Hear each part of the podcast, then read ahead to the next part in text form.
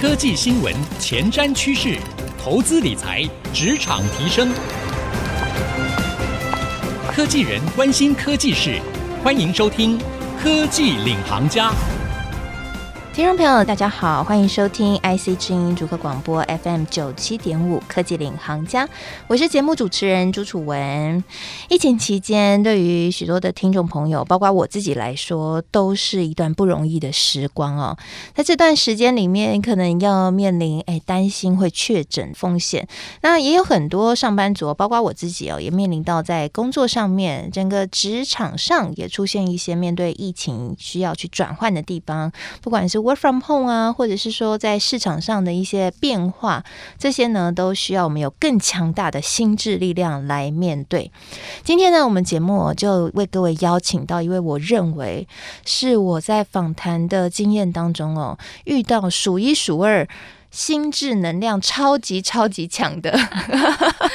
的领导人哦，他是谁呢？他是 KKday 的营销长黄昭英营销长，在业界大家都称呼他一个很亲切的名字，叫做 Yuki。嗯，Yuki 呢看起来非常像女大生，但是他的经历真的超级厉害。他最近呢把他人生经验写成了一本书，叫做《正面迎击人生大魔王》。我刚刚收到这本书的时候，我觉得很。很奇特，因为看着 Yuki 非常可爱的面庞，笑容非常灿烂。我想说，他的人生会有什么样大魔王呢？结果呢，打开书之后，发现这个魔王哦，真的是很大哦，而且这个魔王大到是，我觉得如果是我的话，可能其中一个大魔王来，我可能就不知倒地，但是 Yuki 却是可以一一迎击，甚至在疫情期间，整个公司的营运。从非常的蓬勃到一下变成是解冻，但是他也可以去突破面对，到底他是如何做到的？今天为各位邀请到 Yuki，欢迎 Yuki。嘿，楚文好，各位科技领航家的听众，大家好，我是 KKday 的营销长黄昭英 Yuki。我刚刚听到楚文讲的时候，觉得很感动，就觉得哇，原来出一本书，除了是把自己的人生故事做一些记录以外，没想到可以让大家有这么大的一个就是感动，跟这么大的一些回响。然后我觉得这写这本书真的超值得。嗯、我最近呢，都跟我一些最近可能心情比较沮丧的朋友说，哎、欸，你可以看一下 Yuki 这本书，你就放在床头边。如果你觉得心情不好，你看一下他的经历，你就会觉得自己过得很好了。就觉得说魔王关那么多，人家都过过了，我们这个只是小关卡。哎、欸，说真的，你那个魔王关真的是很魔王哎、欸。跟听众朋友来稍微简历一下，到底 Yuki 有遇到过哪些魔王哦？嗯、首先呢，母亲很早就过世了，所以很年轻的时候就要背负家计。对，二十几岁就被迫要买房子，开始扛起家里的经济重担。嗯、在准备要出社会打拼的时候，发现有原位癌。对。带着这个原位癌，后来被治愈了之后呢，哎，生了孩子，结果两个都是早产儿，而且在这两个孩子之前还曾经也早产，对，早产生一个孩子没有救活，嗯、所以是流产，而且你是要把它生出来，对，好难想象。然后接下来在职场上面呢，因为孩子的关心，已经当到外商的高阶主管，结果。被因此必须要回家照顾孩子，然后七年做了全职家庭主妇，但是在这个七年的期间，自创了品牌，哎，月收入相当厉害的哈，有开了饼干店，做了电商，然后还代理产品，对，然后后来呢，又回到外商公司，到外商公司当总经理之后呢，结果跌破众人的眼镜，加入到新创团队里面哈，然后接下来第五年，第五年，然后。加入到这个旅游的新创团队 KKday 嘛，对，就没想到遇到疫情。对，我觉得你的人生看完这本就写待续，我感觉还有很多故事可以写。啊，天哪，真的是这一路真的很不容易吧？对，我觉得就是如果是事业或者是工作上遇到的挑战，我觉得这些都还好。因为我觉得这个就是慢慢克服都可以走过，可是我觉得遇到生命的议题的时候是比较危，就是比较辛苦的。像举例来说，自己的生病，嗯，因为我觉得癌症这种东西，就是大家听到就会害怕，尤其是你还那么年轻的时候遇到，就是更会不知所措。但是我觉得那个我书上有写嘛，就是诶，原位癌这件事情至少是零期，所以是很早就发现了，你只要手术治疗等等的，那其实你会知道说哦，身体是不能这样操的。那我觉得早一点遇到这个人生功课是好的。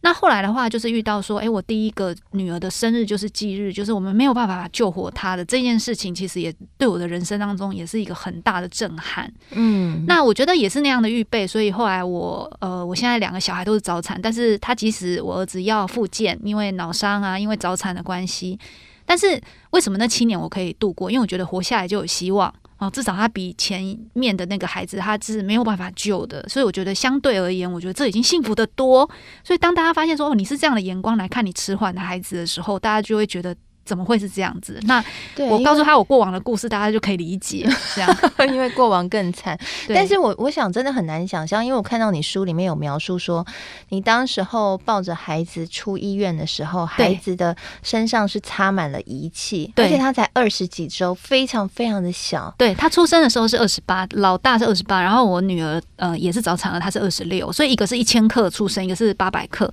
那那个时候就是他在医院已经住了三个多月，将近四个月。所以他出院的时候是两千多克，所以两千多克其实还是比一般大家的新生儿要小很多。对啊，那因为他们没有办法，就是他们必须要靠氧气。所以就等于你要带呃氧气导管，然后要在家里就要用氧气制造机，那你还有心肺侦测仪，就是会哔哔哔的那种。哦、呃，如果他血氧降低，你就要把怎么怎么样急救。然后还有口味管，他们还小，他们没有办法就是直接喝母奶，奶所以他们就必须要用口味管。那所以这一些仪器设备都是我在把他们接回家以前就需要先去医院受训，然后考过试都通过了，你才能把他们带回家。然后带回家就是伴随着这所有的仪器。然后还有就是，你必须要时时守护着他们。所以我就一个人这样顾他，所以其实我觉得这个过程是还蛮煎熬的。但是我觉得相对于第一个没有办法被救活，还是你还是觉得很幸福，你至少可以把他带回家了。然后再来就是发展的迟缓，因为脑伤儿就伴随着他发展上的一些问题，那又伤到运动神经，所以我们是长期复健，复健了七年才追上足月儿的发展。对，但你很厉害，你后来带着这个脑伤儿去打跆拳道，后来他还获得了跆拳道金牌。对啊。身为一个妈妈，带他去做运动尝试，可能会选一些比较温和的，比如说游泳啊，或者是说踢踢球啊。但你去选择送他到就是跆拳道馆，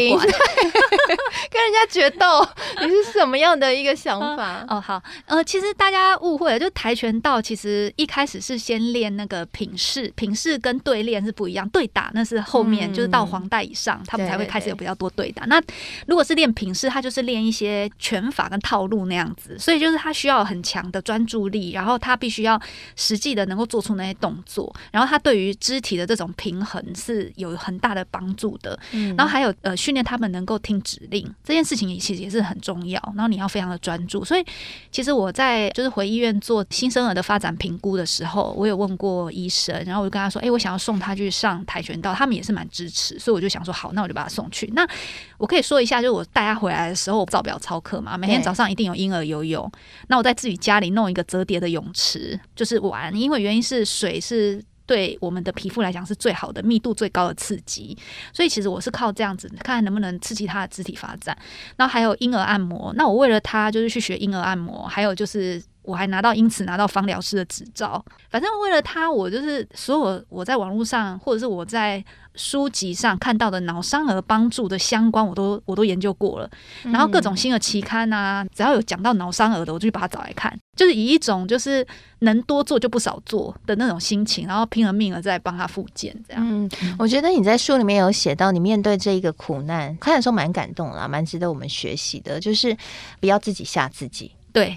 不要说医生说了不能走，你就全盘接受。应该像你这样去找更多的资料，对，然后去做更多的尝试。最近有一本书哦，其实也在讲同样的事情。然后我看到那本书特别有共鸣，叫做《正向专注力》。嗯，他就讲到说，每一个人的脑袋里同时只能思考一件事，要么就问题，要么就解方。然后你不可能同时想问题又同时想解方，所以每个人都要训练自己在脑袋里面有一个黑板。当你就是有一个负面的想法出来的时候，你就要去想，哇，这个是问题还是解方？如果是问题，就丢到左边的黑板，然后就立刻要在三十到六十秒内转移出解方。然后这是一种训练。然后我觉得那本书讲的就蛮好的，因为像我就是，当我觉得我在焦虑的时候，我就不要再去网络上找，就是脑伤、脑室出血三度会怎样，就不要再找这相关的问题了，因为其实这些都对未来没有帮助。我们要赶快把这个问题转到解方。那所以我们要改成搜寻什么？我们要搜寻说脑伤而复健。就在深入的去理解那些解方，我们需要什么样的技能跟配备可以帮助他。所以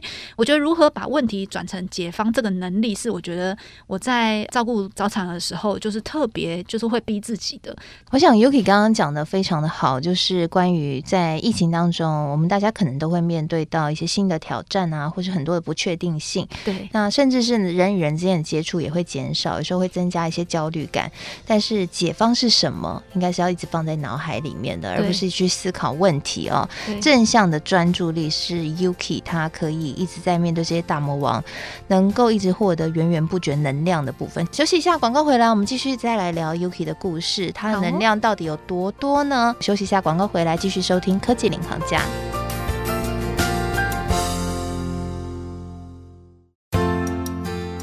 欢迎回到科技领航家，我是主持人楚文。今天呢，我们在节目当中，我为各位邀请到这一位可以说是正能量高手，而且他自己的人生故事呢，几乎可以拍成电影了哈，高潮迭起。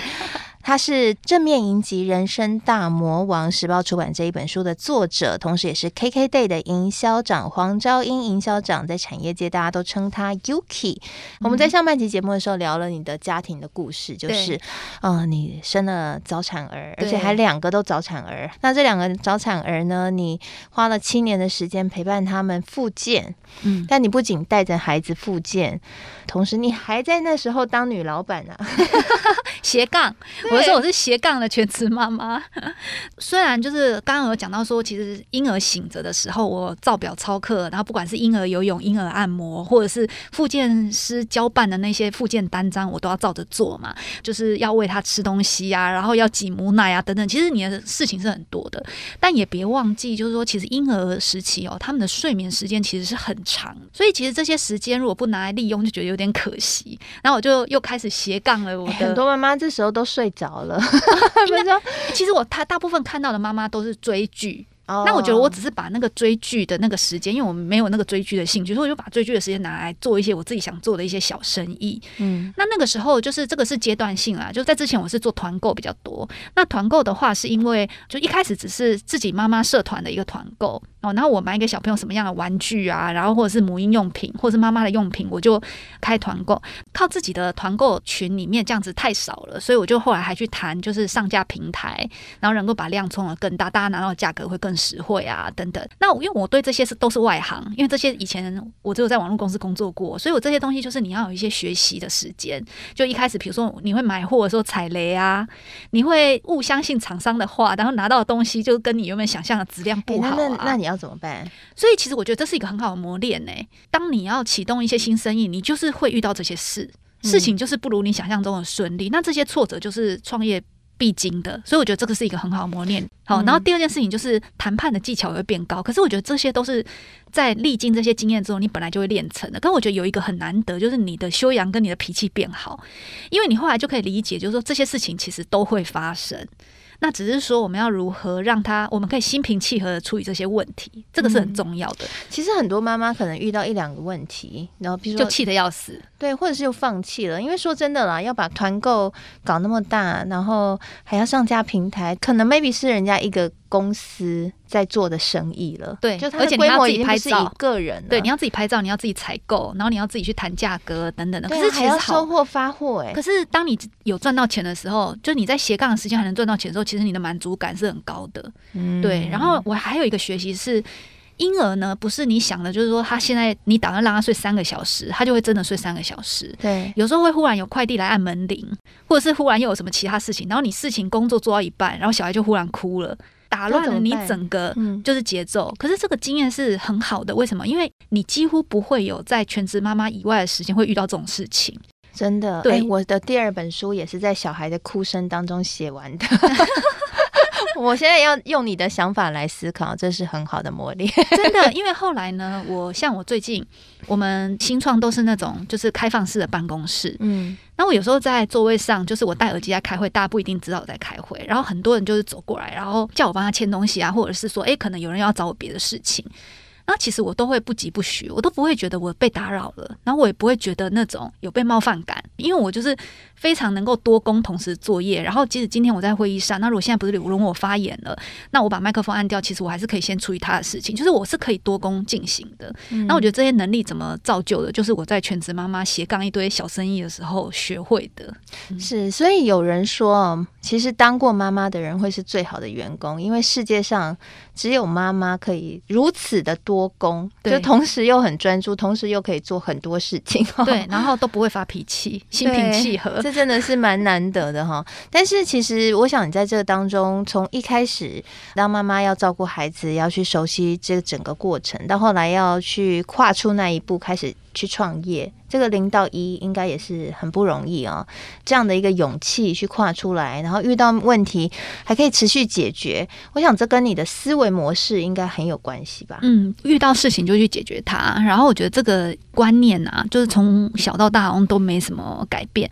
嗯、那我会那么积极的想要去做这些斜杠的生意，除了是我觉得零碎的时间还是可以好好利用以外，还其实还有一个最主要原因是，我十九岁出社会的时候，我就自己管理我自己的财务三表。因为我高中是念会计的，我不是念一般的高中。然后那时候就是我们知道管理一家公司最重要的财务三表就是现金流量表、损益表、资产负债表。嗯、那我有一张我自己的财务三表，所以其实我不希望说我照顾孩子的那七年就是中断。我那时候不知道是几年啊，哈，因为那时候也不确定小孩到底几岁的时候会能够跟上足月儿的发展，我可以去上班。我不希望我因为那样原因，所以我的那个财务三表的是赤字的，对、嗯，所以我还是希望说我能够维持有收入，对，所以我觉得这一件事情其实有刺激到我一直往前，就是不怕困难，然后觉得说，哎，即便说我做小生意的这件事情是零到一的，是辛苦的，但是我觉得就是我还是有一个鞭策的力量，能够刺激我，就是解决这些问题。嗯，其实后来你到 KKday 旅游平台担任营销长，又遇到一次非常大的营运的考验，对不对？对，就是、这次考验，大家可能觉得疫情对自己的产业有冲击。那我们的听众朋友很多在科技业，可能 maybe 这一波疫情反而是让各位的公司就是蓬勃的发展哈，很难去想象。你知道，对于旅旅游业来说，可能就是一觉醒来。业绩归零，全部要重新开始。对，那个时候怎么带领团队突破的？我们那时候好像是五百人左右，然后我们现在公司是七百人左右了，就是六百多，将近七百人。那其实，在这过去的这就是两年半多的时间里面，其实一开始的时候是一个月本来送客可以做七十万，然后一年的送客可以有八百万人次。一系归零之后，我们的业绩是负的。为什么？因为我们要把前面收的那些旅费啊，就是本来在他的钱全部都退还，嗯、所以就是变负的。那那个时候，其实我觉得大家的压力都还是想要在这艘船上的人能够继续就是保住这艘船，这样。所以没有要逃跑的人，大家就是会很团结的去思考说，诶，我们还能做些什么？那个时候，其实我觉得我们大家都是在专注的在说，如果这个疫情不会马上过去，那我们还有什么事能做？那幸好的一点就是我们的行销能力其实是不错的。谈商品的业务能力也还可以，所以后来我们就慢慢的找到很多方向，然后让年轻人当小老板，做出了很多户外登山的商品啊、嗯、水上活动啊、SUP 啊，然后或者是说各个景区的相关的一些什么，比如动物体验啊、豪华露营啊等等。所以后来就是靠年轻人这个我们叫杂牌军团，就是大家 背景都不一样，然后忽然聚在一起，大家一起来想办法。做出了很多很多很棒的成果，所以我们很快在二零二一年第一季吧，我们就营收就拉回到疫情前七成了。嗯，那只是很可惜是去年第三季的时候，就是三级警戒，所以我们的业绩又一系归零了。这已经是两年来第二次。天哪！对，然后最近又遇到第三次了，就是最近就是因为那个大家都知道那 Omicron 的关系，所以其实我们的很多本来到五月我们的业绩又很惨淡，可是我们就三年遇到三次嘛，其实也还好，一年大概遇到一次，就是那个。你真的很乐观呢，感觉就是大家身经百战了。然后我同事更幽默，比如说 IT 好了，他们现在还开发一个新功能，叫做一键退款，就是以前还要人家就是一个一个用，就是筛选的，然后去退款。我们现在都可以一键就直接一个按钮就可以直接说符合规范的都一次退款。就是我们为了退款这件事情，还有客服的应对都更自动化。然后还有就是商品跟供应商的这些联系也更有经验了，知道说，哎，当疫情又回来的时候，我们到底要怎么跟供应商来处理旅客的问题，处理供应商的问题，这样，就我觉得就是三年有遇到三次，真的很有很有能力上的一些提升。你在书里面有提到很多。如何放手给团队自己去找出新的生路？对，而且你们的团队的成员很多是 Z 世代的年轻人，对，其实跟跟你的这个时代是差异很大。对，我都可以生出他们了。有吗？他们有他们，我四十三岁嘛。那我们 Z 世代的同事如果是二十三岁，嗯，我觉得他们的确是第一个适应力跟他们的危机处理的那种反应速度是快的。然后他们没有什么包袱。嗯、今天即便他到底以前是不是主管，还是他以前只是一个员工，他们都会愿意在就是最危急的时候，然后站出来当小老板，就是说，那我来呃立的一个。一个题目叫做豪华露营，都我来帮忙开这样子。那我平常就喜欢登山，然后我来做这个登山路线，我就是最适合。你会发现说，他们其实是很愿意站出来的，然后他们也会为了他们的产品，觉得这个是他的作品，然后好好的花很多心思去做。嗯，那最后可不可以给我们这个听众朋友一些建议？就是说，如果今天听众朋友他也是在呃疫情当中觉得很辛苦啊，或者是说他的工作上面正在面临很困难的时候，可不可以给他一些建议，让他们能够在这个辛苦当中可以像你一样有正能量？好啊，我书的封面有一句话我非常喜欢，我想送给大家，就是每个磨难都是祝福的证明。那这句话其实，在磨难的当下，我们是不可能体会的，就是像我一样，嗯、就是诶，我现在。到四十三岁，然后我再去回想我以前二十几岁或三十几岁遇到的这些事情，你才发现说哦，原来这些背后都有他的祝福跟美意存在。这样，嗯，好，非常谢谢 Yuki 今天来到我们节目当中，跟我们分享他的人生故事。其实就像 Yuki 刚刚所说的，每个磨难都是祝福的证明。那很重要的是，我们在当下去看磨难的眼光。如果我们可以从未来的眼光去看现在的那个磨难，或许你就会发现这个磨难呢，真的没有那么可怕了哈。这个。大魔王可能是你的大贵人了，非常谢谢 Yuki 的分享，谢谢楚文，也谢谢听众朋友的收听。那我们现在呢，节目除了会在 IC 之音主客广播播出之外，也会同步在 Apple Podcast 和 Spotify 上面。如果您喜欢的话，可以搜寻这两个平台，就可以随选随听我们所有节目的内容喽。那在今天节目播出之后呢，我会将 Yuki 精彩的分享和我的心得感想写成一篇采访笔记，放在我的脸书粉丝团，搜寻财经主播主持人朱楚文就可以。看得到了，谢谢您收听今天的节目，希望节目内容对您有所帮助。我是楚文，我们下次再会喽，拜拜，拜拜。